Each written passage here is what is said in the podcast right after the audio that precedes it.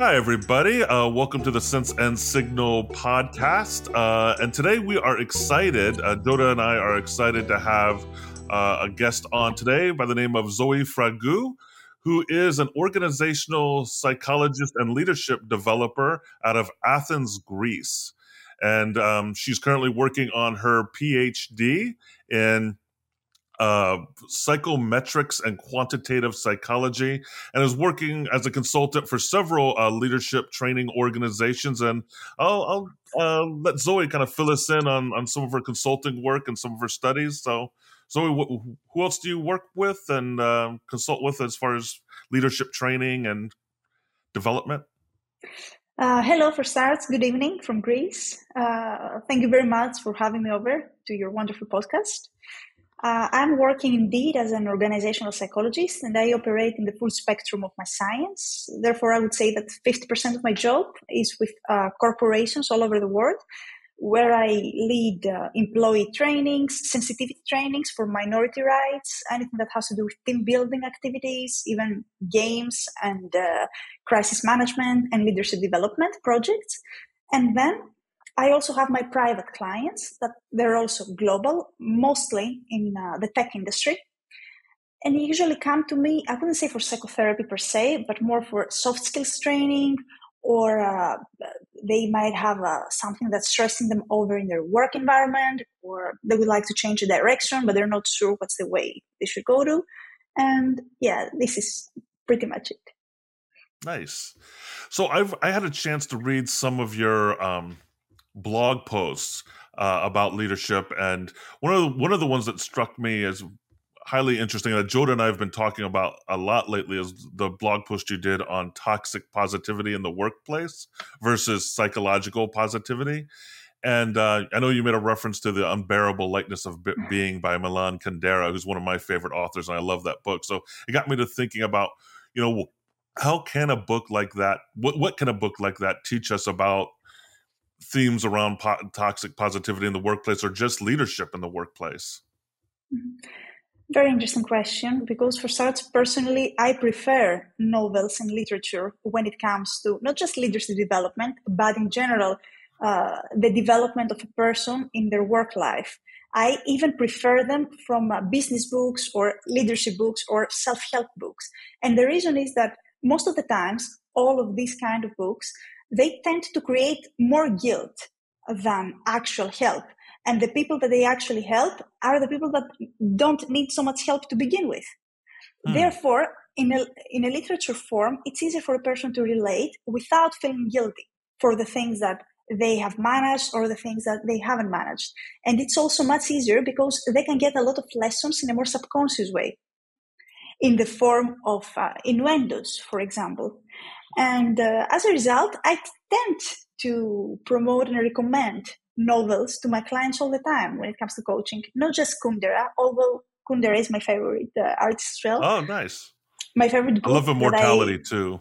Yes, I love him. And I, I, feel like every time I read the book of Kundera, uh, it's like somebody offered to me a cup of wisdom that I need now to consume. And then in three years later, I'm ready for his next book but uh, also I use other artists as well. Like uh, one of the books that I tend to recommend, it's called The Eye in the Sky, and mm. it is by Philip Dick. He's the same uh, author that did The Man in the High Castle, Blade Runner, yes. a lot of books.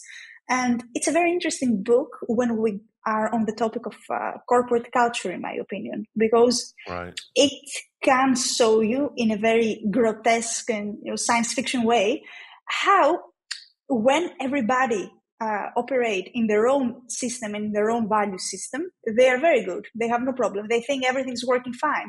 But when they start operating in someone else's conscience and in someone else's value system, then they feel so much pressure. So it's a very, I think I actually recommend it to you if you haven't heard of it. It's very interesting. Oh, yeah, I'll, t- I'll definitely check that out. I'm a big advocate as well of looking at literature for um, leadership lessons. And I know there's a actually a, a, class at Harvard Business School that that does that, looks at different types of or pieces of literature to pull out leadership lessons. And why do you? Uh, that's interesting, and I've and it's you you you two have probably have come to this conclusion a while ago. It sounds like I've only recently have come to the conclusion that that uh, fiction actually provides non-fictional advice to life um, to some degree. I've always been the person that was reading the books that you are not advocating for to some degree, um, and I think through my trial and error, I started to discover that yeah, I, I, what you said resonates with me. Um, can uh, can you maybe kind of expound on why is it do we think that these novels uh, provide such valuable information for us? I think you touched on it, but it, I'm just mm-hmm. curious because mm-hmm. I, I have my theories. Uh, because for starts, in a very uh, non-pushing way, they cultivate empathy when you're reading something, you create your own images, you create your own perception, and you create your own expectation about the hero or how they look or how they're experiencing their life. And that means that it's a perfect opportunity for projections. Everything you're reading, you're not really there. So you're like the director of what you're reading. So it's much easier for you to project your own self and your own motivations into these fictional stories. While when you're reading something that's already made, and everything's very clear. When you are a leader, you need to do A, B, C, D. Uh, you don't have this uh, time or this space to explore your creativity and your imagination as well. And for you to put yourself into these situations, you just absorb the information as it comes to you. So as a result, when you lead uh, in general, I mean, of course, there are exceptions, but mm-hmm overall, when you read a literature book, you get some lessons without even understanding most of the times that you got a lesson. But then right. you revisit some things and maybe you have a new perception about things that you didn't even know that you acquired. But then when you read uh, a leadership book or a self-help, self-help book even more, many times you end up feeling even emptier in a sense mm. of it's so easy. Why can't I do it then? It's there. And why isn't it working for me? These books, they tend to leave outside completely contextual factors to the point that they make all social subjects as if they are individual subjects.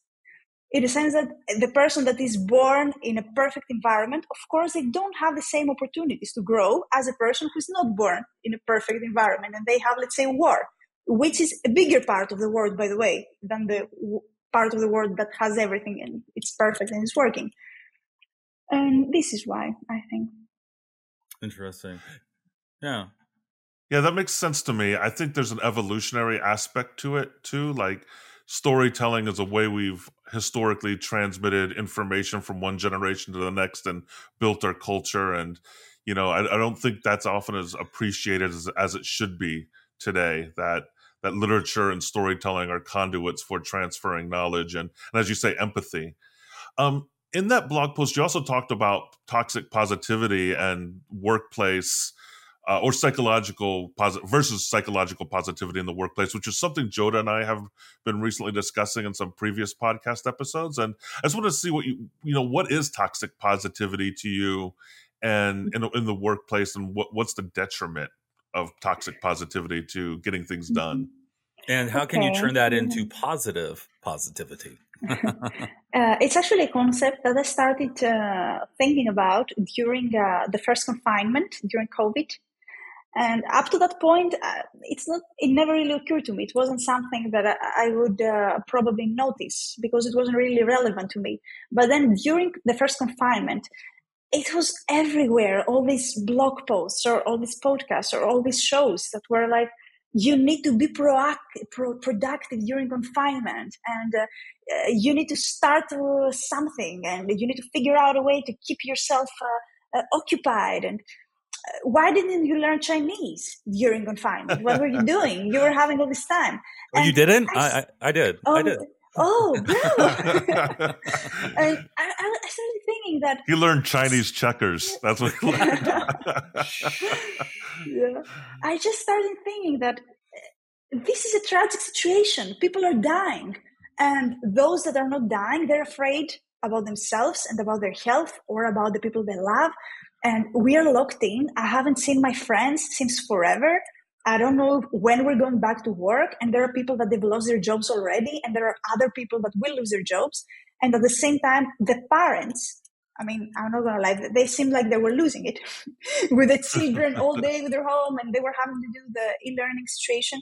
And it was like we were getting all these messages from everywhere that we need to ignore the actual situation and our actual emotions instead of validating them. And we have to pretend that everything is fine. And not just that everything's fine, but one step forward. We need to push ourselves into being very positive and to find the opportunity in the situation and to find the uh, the glory and the joy because you know it's basically like paid leave and it wasn't like paid leave not at all it wasn't i mean yeah sure some people managed to be pro- productive but then there were much more people that ended up having burnout because they didn't validate mm-hmm. their actual emotions and much more people that get got depressed because instead of feeling sorry or feeling bad or feeling angry when they should feel angry, I mean, when it was a healthy emotion to feel angry or sad, they were pushing themselves to find the positive side on something that, well, it wasn't positive.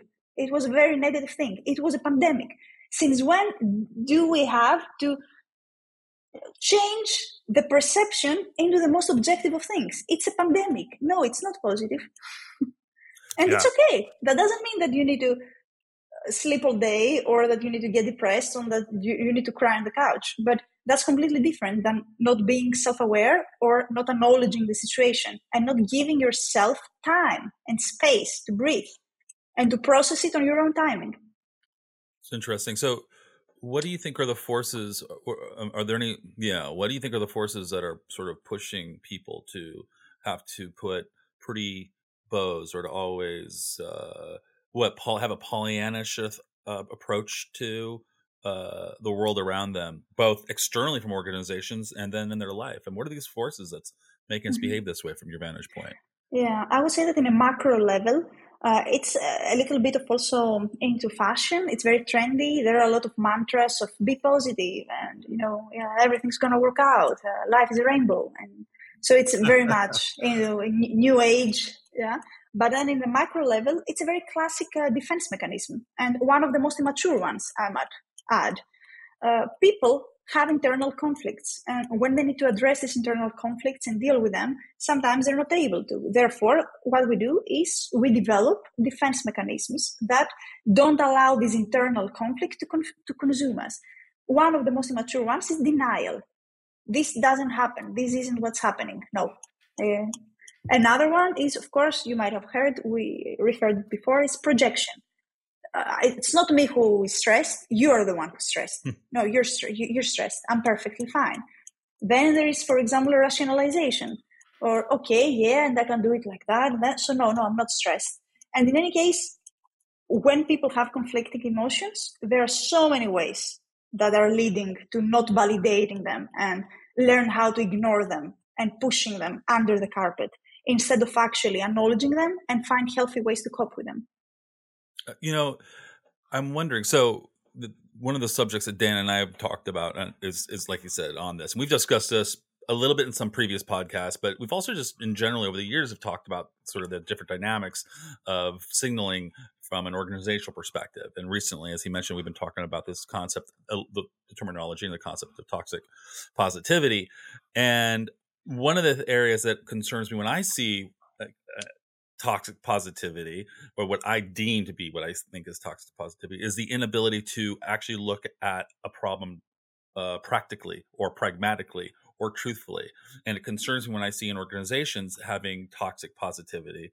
Um, again, we're self-defining toxic positivity, right? So other people have their own versions of that. But um, is that you end up with this sort of rah rah culture that can easily end up sort of pushing uh, truth and reality that needs to be addressed underneath the carpet because you are in this positive mode and anybody who dares challenge that toxic positivity ends up being sort of the skunk in the room and that's kind of mm-hmm. something is, does that resonate with you at all? Is that something that you could think why did you bring that up joda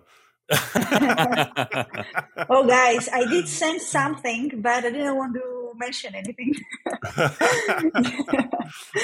Yeah it's interesting uh, but uh, overall in corporations it's still not um, understood that uh, conflict resolution it's not the same thing as conflict management most of the corporations, what they tend to do is conflict resolution, which means in a very diplomatic way, they find a way to deflect the problem and deflect the conversation and, uh, you know, have good relationships with everyone, but they never really actually push the problem in the sense that there's going to be a solution and we can move after that.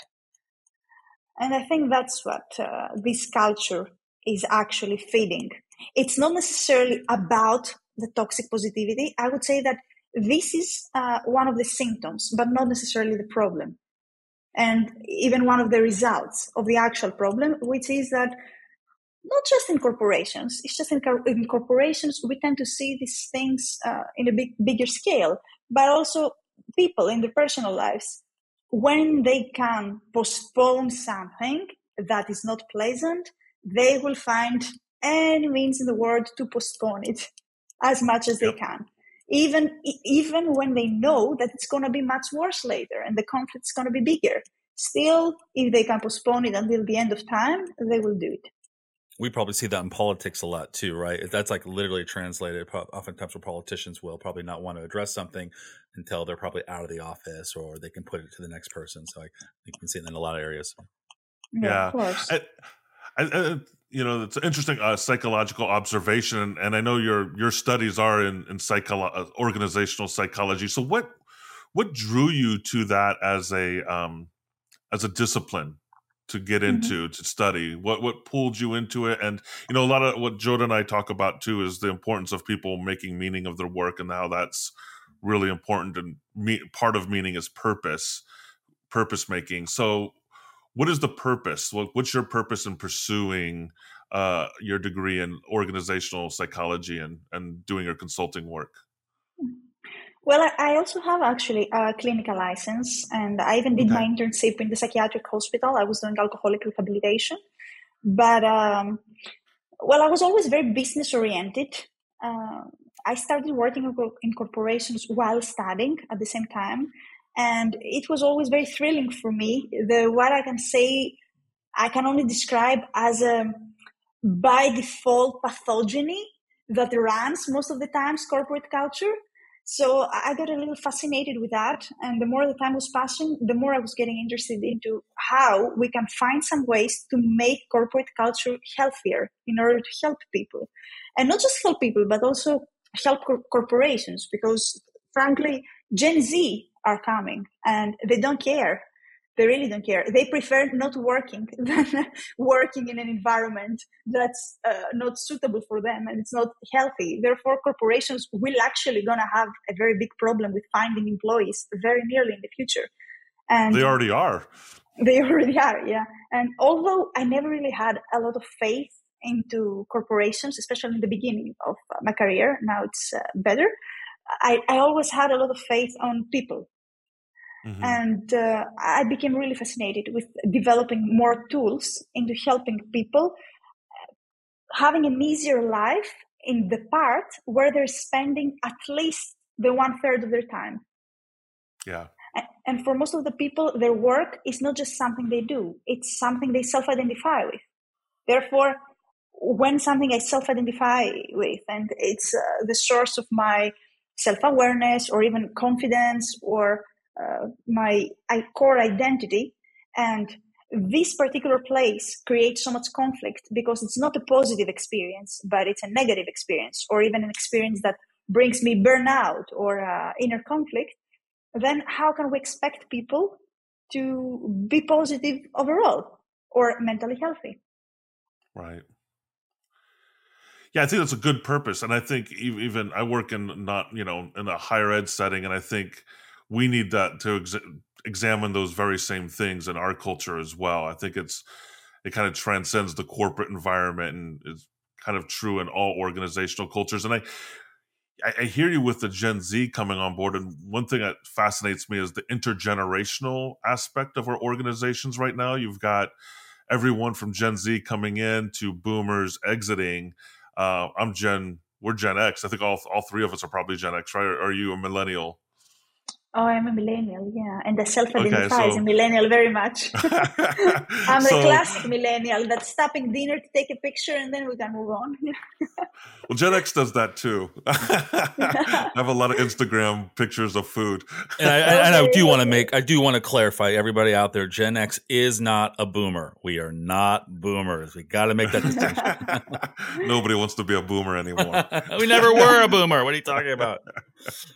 Jeez but yeah, the the inter, the the dynamics of working in an intergenerational um, environment is very interesting. You know, too. I think from a leadership perspective in an organization, because different generations do have different value systems.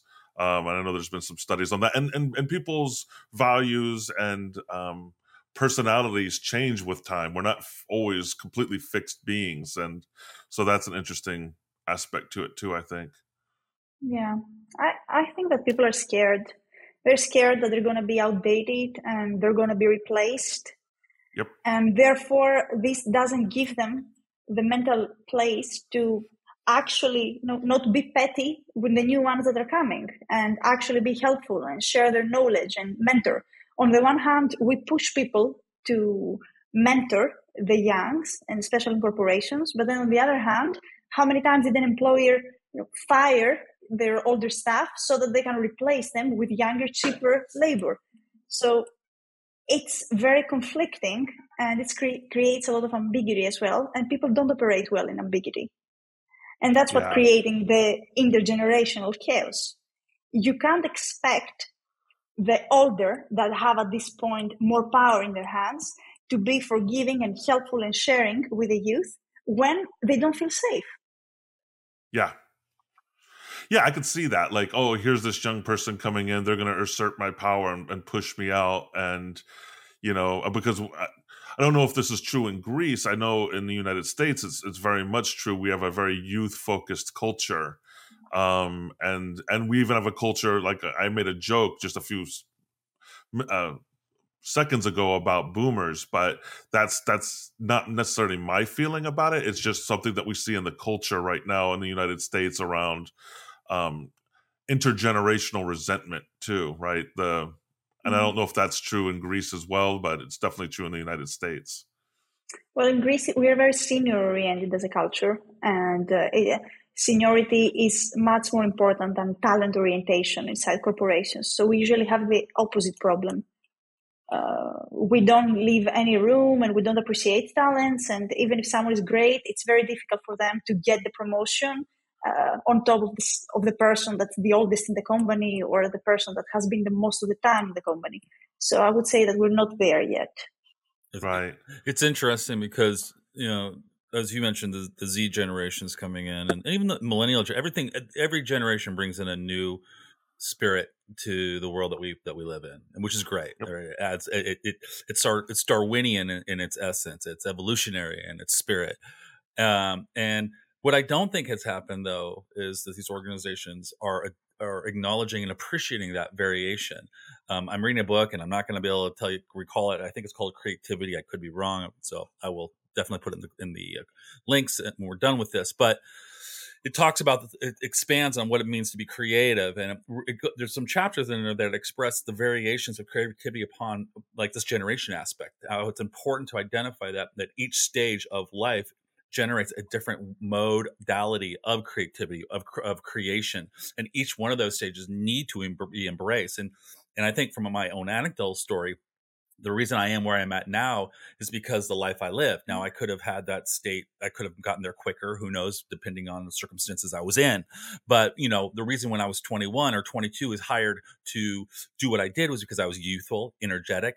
I had a lot of fire. I did not have a lot of life experience. I, I didn't see the patterns. I couldn't identify the patterns because I didn't, I wasn't around long enough to see the ebbs and flows of things.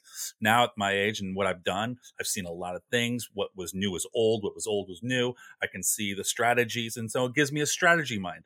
And so this creativity book talks about leveraging those things. And I think organizations um, shortchange the, those aspects, actually have real solid conversations around the value of the various stages of basically the, the growth of a human being in life. Every stage has a value, right? Yeah, of course. Every stage has a value. It's just that it's not very easy for uh, each step to necessarily appreciate the value of the other step because there's also competition. And this competition is very highly empowered and it's empowered by organizations more than collegiality is empowered. Therefore, at the end, survival instincts kick. So it's not very easy for people to ignore their instincts of survival. Yeah. Yeah. yeah. So given all that, you know, your your your specialty is leadership training or one of your specialties is leadership training. If you were in an ideal world going to design had all the resources at your disposal to develop a, a leadership training, what are some um, frameworks and theories or strategies that you think every organizational leader should have uh, to navigate? Especially, you know, we're still in these uncertain times in late era COVID, and things are still being disrupted. Traditional forms of how we run organizations are still being disrupted. So, what are things that you think leaders should know moving forward? For starters, I don't believe in uh, leadership development outside the context oh. of the corporate culture of uh, the organization. Of course, I believe in leadership development, but it has to be always hand by hand with the corporate culture. What might work in one organization as a leadership trait is not necessarily what's working for another. Let's think, for okay. example, a tech company where innovation and creativity should be two of the biggest traits you need to empower to your leaders. And then let's think military a military organization where probably strict hierarchy and discipline or uh, respect should be more important and probably are also more important and more empowered. Therefore, before designing any leadership program, I would say you need to map the culture very clearly. Be sure that uh, what management is telling you that applies to the culture is what actually applies to the culture because you would find it very interesting, but most of the times there is a lot of discrepancies there. People might think that this is what uh, intensifies our culture and this is the main event, but it's not necessarily the truth. And not because they really want to lie, but they don't necessarily notice uh, these things. And that's why it's good to also use experts uh, to this process. So first of all, we identify the culture, and then depending on this culture, we identify also the elements that are helping us in the context of this culture. And then we design a leadership program that intensifies these particular traits while removing or at least uh, reducing the, the traits that create issues or challenges. Nice. So you're definitely a, more in the school the situational, contextual leadership training. Like different types of leadership behaviors and strategies are going to be effective in different types of situations uh, or organizational contexts. Yeah, because cultures are not uh, bad or good. They are either functioning or non functioning. And that's how we should approach them. If something yeah. is working, there's a reason it's working. So it makes sense for you to study it and understand which elements are going to help you make it work even better. And for example, if me as a person, I'm not a very, I don't know, competitive person, and I prefer working in more relaxed and slow rhythms and in my own time in order to be creative, then I need to be working in a culture like that. But then if a person is very competitive and very fierce and super assertive, the, this same environment that would help me thrive would be the same environment that would lead to them being in a comfort zone and stop growing. Therefore, I wouldn't say that there are necessarily bad or good traits. It's mostly one, is it working for the culture and the organization? And B, do I have the right people? So I, I, heard another interview with you where you described culture culture as a Jenga game, which is you know a game where you have a, a tower of blocks and you pull one out and then you kind of stack it up. Can you expand on that metaphor? How how culture is like a Jenga game, and I guess and even connecting it to organizational change. I mean, what is culture for you? Uh, organizational culture for you, and um, and how was it like a Jenga game? yeah, okay. So, uh, corporate culture, there are a lot of theories about it, but I would say that overall, we need to think that it has three dimensions. The first dimension is uh, what we see with our own eyes. So we enter a building, how our people are dressing, or how their offices are decorated, and uh, how they're sitting in these offices, and do they even have some kind of traditions? Do they celebrate all together? So this would be the first dimension. And then we have the ideas and their values and all these things that they put on their website and they advertise. And if you ask someone, let tell me uh, what's uh, the ideas that re- uh, your company is reflecting, all these things that they're going to tell you. And then there is a third dimension that's far more subconscious, and it is what we call the um, undercover ideas or the undercover values. So it's all these things that make the organization what it is, but no one will tell you about it. For example, let's say that they are gossiping a lot. Everyone is gossiping. Mm. Well, this is not something they would ever tell you. But then it would be a very important trait for this organization if everyone is doing it and nobody has a problem with it. Or let's say that this is an organization that if you're doing a good job, but you're not doing anything extra, you're not like over deliver, no matter what the quality of your job is, then you will never be promoted. This is also something that no one would ever tell you, but it is something that's actually creating the full puzzle of this organization.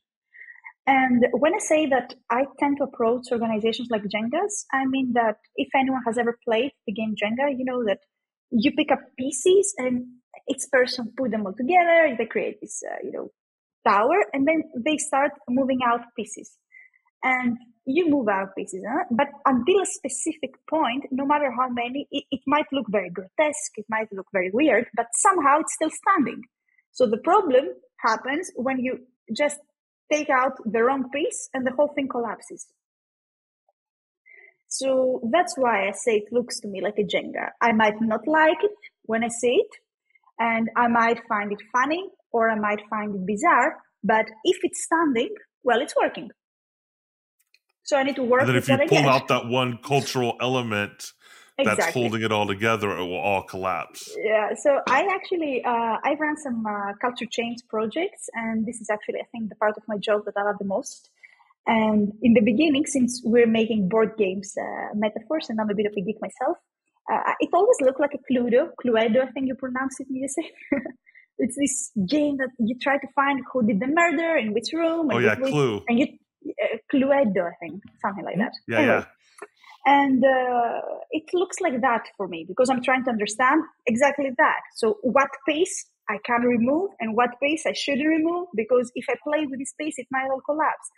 And in a recent project that I was running, when I actually asked them, what do you think that are the main elements of your uh, culture? Of course, they told me we're very creative and uh, we're very uh, team players and uh, you know, we really love growth and it's perfect. When I did my own mapping and I actually got to know them, what I found is two things. They were very results focused, but they were also very drama focused. So the people that weren't drama oriented, they couldn't be there. They, they had a very low retention rate because it was a part of the culture. But also the people that were only drama oriented, but they didn't also put the work, they weren't working as well. So for me, it might seem weird that there is such a big tolerance to creating drama every day, but it was working and everyone was okay with that and they were feeling very happy with their culture. So who am I to judge?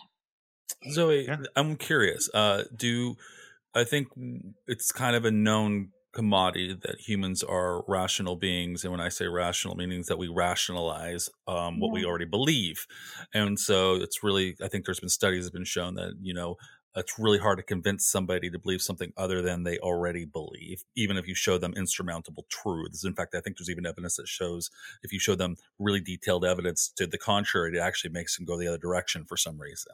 So what are the and with that thought and any level of agreement we might have on that thought. What are the what kind of impediments do you have when you are in that situation? Because you said they were they perceive themselves as one way. You said not that you weren't necessarily that, but you are really more this.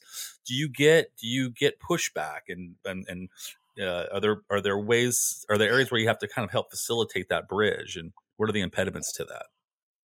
Well, usually I don't start my collaborations with uh, expressing my opinions about their situation. Most of the times I ask a lot, a lot, a lot of questions and uh, from very different sources. I collect a lot of uh, important pieces and info. And uh, then I start making some assumptions and again asking for extra informations. And I'm always trying to look uh, very, uh, you know, like you can never be sure because they're actually mm-hmm. experiencing it and you're just the third eye outside. Although you're an expert, you're still not the one experiencing it. It's their system and you're the new member in their system. So first of all, I ask a lot of things and then I'm making some questions about whether I'm right or wrong. And after I have established a relationship with the people that I'm working with, when they understand that it's a safe environment and there is no judgment there and we can both talk openly, then it's much easier for them to hear even the hard truths. But having said that, I'm also pretty much a tough love person. I'm not the kind of person that's like, everything is amazing. Mm, perfect, guys. How are you doing? No. Tell them what they need to hear, not not necessarily what they want to hear, yes. right? Yeah, yeah. I know there are there are companies there are I've had I've engaged with um, various consultants over my life, and there are definitely those types of consultants that are exactly what you just described. The the sort of like you know they give us a lot of money and they want to hear us say really good things about them, and they do that. So and that and does they, no they will, favors. Yeah, and they're free. They will find so many people like that. And again, I don't judge. I mean, whatever is working for everyone. When I was much younger, and I would hear someone that instead of therapy, they would tell me, "Yeah, yeah, therapy therapy doesn't help me, but." I have found these, uh, I don't know, guru that is doing yoga and that's what's helping me. I would, I used to be very judgmental in the beginning of my career. I would say, but no, this isn't like scientific. You need to find someone who is actually a scientist. But right now, I really understand that whatever any person can handle and whatever they can stand, that's what they should do. Not everything's for everyone and something that for someone might be extremely helpful, for someone else might be emotional collapse. Yeah, and I think you know one of the tools I know in your toolkit and that you're studying is psychometrics. Uh, mm-hmm. and I, imagine you use that in your uh, work with organizational change and training and development. So, and I know there are many definitions of psychometrics. What's your definition? How would you define psychometrics for the the layman listener? I would say that in a very plain and simple way, it's the science of measuring uh, people's personality traits. It's how we can say a very simple test, for example, that can tell you you're an extrovert or you're an introvert. But then when it comes to corporate culture and psychometrics, it's the exact traits that are interested in this particular context that can influence the entire uh, productivity of the organization or the entire climate or even uh, the culture per se. And so I imagine some of that's based on the uh, what some people call the big five, the the um, five factor model personality traits: introvertism, uh, extrovertism, mm-hmm. uh, openness to experience, and and so forth, neuroticism. Um, what are some traits? You know, I guess it's all it's like you keep going back to context, right? Organizational context, because every culture, organizational culture is different. And so I imagine depending on the context, that would determine what organizational tr- or personality traits are going to be a, the best fit for the the organizational culture. Is, would that be a, a good assumption or on the on the one hand, yeah, that's true. But also at the same time, uh, not, even in the same organization, each department might have different needs. So let's right. say that in the marketing department, you might care for people to be more extroverted because they might have uh, a lot of PR to do, or they participate in events, or you might need them to talk to your clients. Therefore, maybe that's an important trait. But then at the accounting, for example, maybe you prefer them and you understand that if they're more introverted, they're more uh, detail oriented. And at the same time, this might be more fruitful for your organization. So uh, it's not one thing that fits all it does make sense to measure it so you understand where are the trends inside the organization. But then, depending the job also and the core business of its department, uh, some things are working better. And five factor is one of the many psychometric tools that exist, but there are others that are measuring different aspects of the personality as well. What are some of the others? Uh, one that's very, very uh, modern and I would say very popular is the MBTI, Myers Briggs Type Indicator. Oh yeah, uh, it's very interesting. It has um, it gives you 16 personalities, but but also these 16 personalities they might have an assertive type or a more turbulent type, so they differentiate as well in their behaviors depending on that aspect as well. And this is a very interesting uh, tool as well, especially when it comes I've to training. Uh, oh, you take it, yeah. Oh, I've taken I've taken Myers Briggs. I'm uh, on the Myers Briggs. My uh, cartoon character is Bugs Bunny. Okay, that's funny. yeah. Nice. Yeah, no, and so what are the you know how how do you use the how can an organizational leader or someone who's uh, consulting on organizational change use uh, psychometrics to inform how they approach their work? What are some there of the tools many, that you can? There are many different, uh, not not just ways, but different stages that you can use them. So okay. when it comes to mapping an organization, maybe it makes some sense to use uh, a tool like like we said, Big Factor, for example, uh, because the Big Five, because you can understand if this organization is more extroverted or introverted, or if this organization scores in a specific way in a specific trait. Uh, I would say that usually the two best stages and parts of the processes that make sense to use psychometrics is for starts recruitment because right. it can help you understand better the culture fit and then uh, training and development and uh, of course career planning and succession planning uh, it helps you understand more things than just productivity as like what is this person's motivation and what are they mm-hmm. interested in and what suits them according to their personality so it makes sense to use this kind of tools in order to push people towards a specific direction or help them grow towards a specific direction that they're interested in and it also suits them. Yeah i again i'm wondering if there's a cultural difference in the united states and between the united states and greece because here what i see is psychometric tools used a lot for counseling or advising like i'm, I'm thinking of students because i work at a college and sometimes people will take those assessments to kind of help them determine career paths and stuff like that.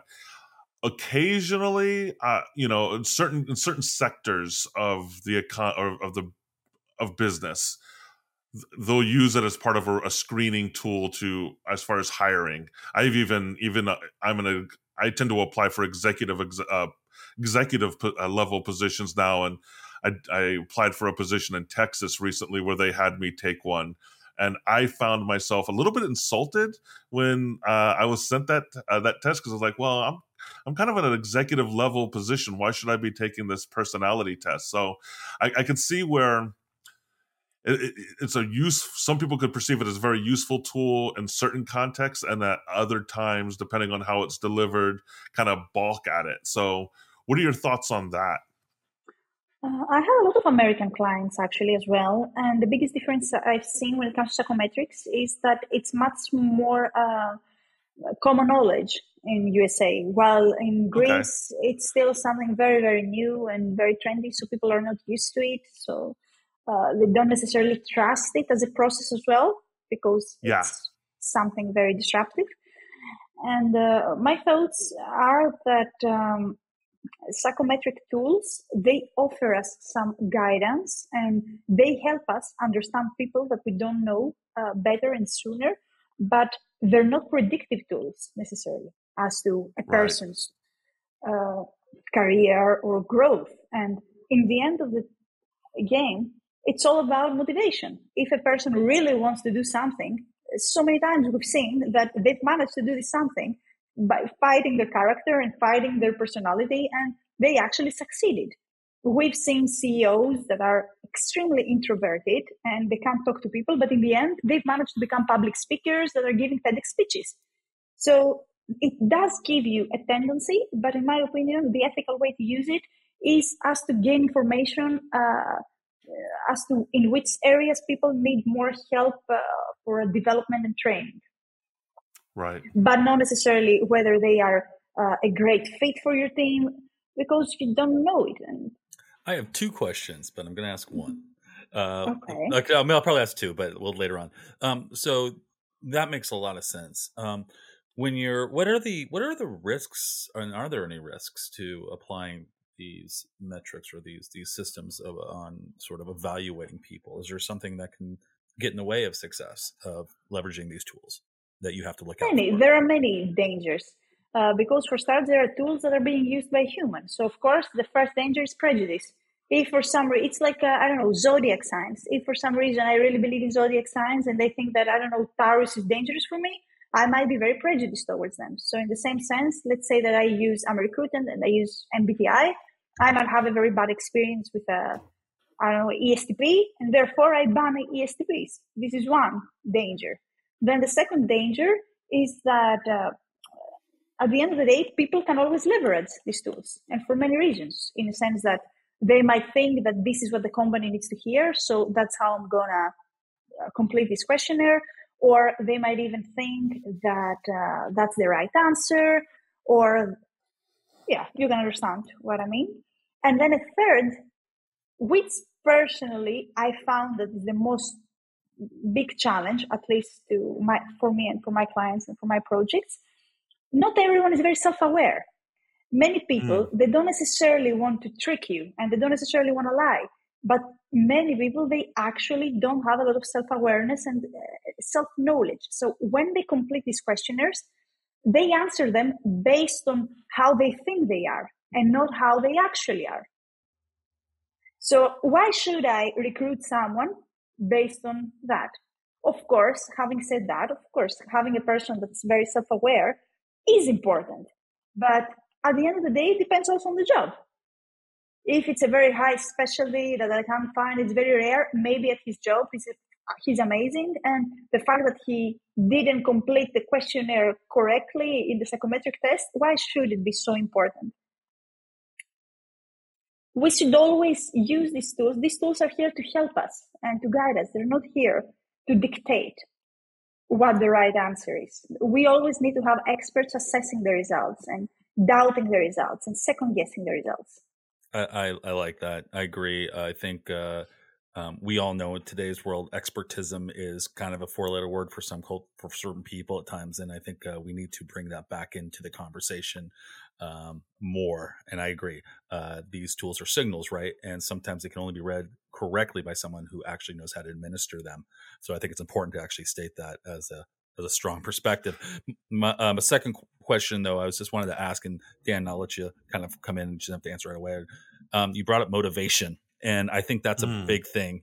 And I'm wondering, um, in your in your expertise and what you do, is there a is that a is that something in your in your role is to discover a motivation or an energy for them to to to excel in what they're doing or to get to the goals that they want to achieve? I'm just wondering what how does motivation play in in the efforts um, that you provide uh, your uh, uh, the, the organizations that you work with? Well, the first thing they told us in uh, the psychology university was how many psychologists do you need to change a lamp? And the answer was one, but the lamp needs to want to change. so, of course, when you're driving either a leadership development program or even a team building or a, a culture change program, the most important aspect is do people want to do that? And are people motivated to help you? You can't change anyone that doesn't want to change themselves. And we don't transform people, people transform themselves. We're just there to guide them and ask the right questions and give a different perspective. But at the end of the game, it's it's one of them that's gonna do and act or not do and act. And my system to uh, find people's motivation is very, very unique. Uh, you've never heard about it. I ask them, I literally ask them what motivates them, and most of the times they actually know. And you will find it very shocking that no one really asks them. Yeah, I can see that. We've Joda and I have done some work on motivation. Uh, there's a um, some researchers I've been investigating that have a whole um, test on trying to uncover your your core values and what motivates you. It's kind of fascinating area of research. So, what what are some answers what are some responses people give you when you ask them what motivates you what are some common things you hear uh, well money very often. Money. Forget about that. It's funny that nowadays it's a little a bit of a taboo to say that uh, money motivates you when it comes to work. You necessarily need to find something very unique and uh, amazing to say, but most of the times, well, people do need to work in order to get paid. So it's always money, and uh, of course, reward, but not necessarily in a money sense, but in an appreciation form and uh, mm-hmm. in understanding that they're important. Then uh, another important thing uh, is um, opportunities, opportunities to grow and opportunities to contribute and uh, opportunities to be part of something that makes sense. And then values, of course, especially nowadays, younger people, they need to be in organizations that have a, a larger purpose and they're not just there for profit, but they right. also uh, have something to add in the society and uh, help with the world. And yeah, these are very common answers, I would say. Yeah, yeah. All those make sense. So I know one of the things that you do as well is you lead trainings, and you've kind of spoken to that uh, already. What are some strategies that you use when you you come in? You've done the mapping, you've used psychometrics, you kind of are starting to understand the the culture and maybe you're charged with leading some training to create some change what what do you do how do you provide that training because i know you you've mentioned before that you use some artistic kind of techniques and yeah. you like to really build engagement with folks art- and artistic sportive but in general i try for my trainings to be very highly energetic and very highly interactive uh, people don't really learn by just listening to you speaking for five hours about what's important. You need to find ways yeah. to engage them and make it relevant to them. And another thing that at least works for me is that I don't like keeping distance from the people that I'm training. So I'm trying to be really close to them and uh, uh, create a situation that is very open and they feel safe to open up and they feel safe to share. So in a sense, I go with an agenda, but I also leave room to people to co-create the trainings with me. But yeah, I use a lot of uh, artistic elements, like you said. I use a lot of theater sometimes. I design also games. I design uh, activities, everything that will push people out of their comfort zone and help them validate their true emotions and face the exact challenges they're facing and not the ones that they think they're change, they're uh, facing. What's one of the favorite games you've developed exactly. or you've offered some of your clients? Yeah, yeah. You have one that's your favorite? favorite? Yeah, I don't know, but I, am like the singers. They're all my children, all of my songs. uh, yeah. They're all my games. But I can tell you about the last one that I developed because uh, I developed it with one of my best friends. Uh, he's an artist, he's a singer, a writer, uh, a composer, a little bit of everything, but he manages to be successful in all of these things. I'm really jealous of this friend of mine. And uh, he came uh, some time ago to my place, and we decided like to do a very creative uh, weekend where we're going to design this amazing game. And it turns out that when we started working on it, it took us two hours, and then we didn't have to do for the rest of the weekend. So we, we invited the rest of our friends. So uh, this is a game that involves it. I wouldn't say involves. It helps people uh, progress in their emotional intelligence through collaborating uh, in an actual art project. But it also nice. involves some elements of uh, stand-up comedy and uh, a little bit of music and a little bit of fun. And it's yeah, it's very very very nice. I think. Let me let me ask that question one more time. I'm making it a little more difficult. Uh, so Dan, so I run some workshops myself um, at times, and um, I too am trying to figure out ways to get people out of their skin uh, you and I, or we discussed earlier, not on this on this show, but we were discussing previously. Out of their shell, not their skin. Oh, excuse me. You're right. Out of their out of their shell. well, you know, it depends. Uh, but so, uh, um, so there are certain character types that are particularly resistant in these situations, and I'm wondering, without asking any specific secret sauce that you might have, or any, I what what kind of what kind of tools or do you find particularly significant or valuable to really get people to move into those areas that are uncomfortable for them, which is basically Mm. expressing themselves. Which uh, for a lot of people, like we discussed, there are certain types of people and organizations have real tough times with those. And I'm just curious, what do you do to extract them to get them at least moving in the right direction? hmm I believe a lot in uh, individual attention and individual approach. So when there is a, an actual member of the team that I understand that they face a lot of challenges or they create a lot of challenges for others, then I won't necessarily start my work with them in the middle of a room with 50 other people. I would start probably with coaching sessions one to one just with this one person in order to understand what their motivation is and what their issues are and understand why they're there and see how I can help them. And then only when they are ready and only when we have established a relationship of trust and they feel that I can help, I will bring them on board in a group activity. But then taking someone who, let's say, is bullied, for example, and you know they're bullied, and just put them in a room full of the people that are bullying them, and then tell them, okay, now we're here all together, let's go play a game Right. in the mountain. Of Right. course, it's not going to work. Right. Of yeah. course. Yeah, yeah. Well, I could I could ask another question about the bullying, but I I um and what that Dan looks like bullies me corporate all the time, and I do, I just yeah, did. I'm always Yeah. bullied. we call Uh, it we call it mobbing in work. I can leave uh, from here and not, not uh, put behind me the correct definition. So workplace bullying is called mobbing. Mobbing. Interesting. Mobbing, yeah, yeah. But I know we're at the bottom of the hour, so I wanted to, uh, or the end of our time together. I, how can people get in touch with you, Zoe, um, if they want to reach out to you for consulting services or for training? Well, I am always on my LinkedIn, so it's Fragou Zoe. And uh, yeah, feel free to reach out. I'm answering to all of my messages. I'm super active. Like I said before, I'm a millennial, so I'm always on my phone. well, that's great. We'll put it. We'll definitely put a link to uh, your LinkedIn in the show notes, and uh, I think I know you have some other websites too. We'll make sure to put uh, Mhm. put Perfect. your information in the show notes so people can reach out and, and talk to you or reach out and ask you for your help. So this has been super fascinating, Zoe. I really appreciate you. We both really appreciate you coming on and spending the this last hour with us. Oh, also, thank you. It was amazing for me as well. And I have to say publicly now that you are one of the most organized and fun interviews I ever had until now. So thank you very much for having me over. Thank you. Well, you raised the stakes for us Yeah. when we did the pre. You did. we were like, we got to get this right. you set you set a fire under our bottoms. That were like, okay, we let's. Yeah. So we did. We worked a little harder. So we this one. motivated us. exactly. see, see what I did there? You're effective. You are Yeah, very. You are you did. very effective.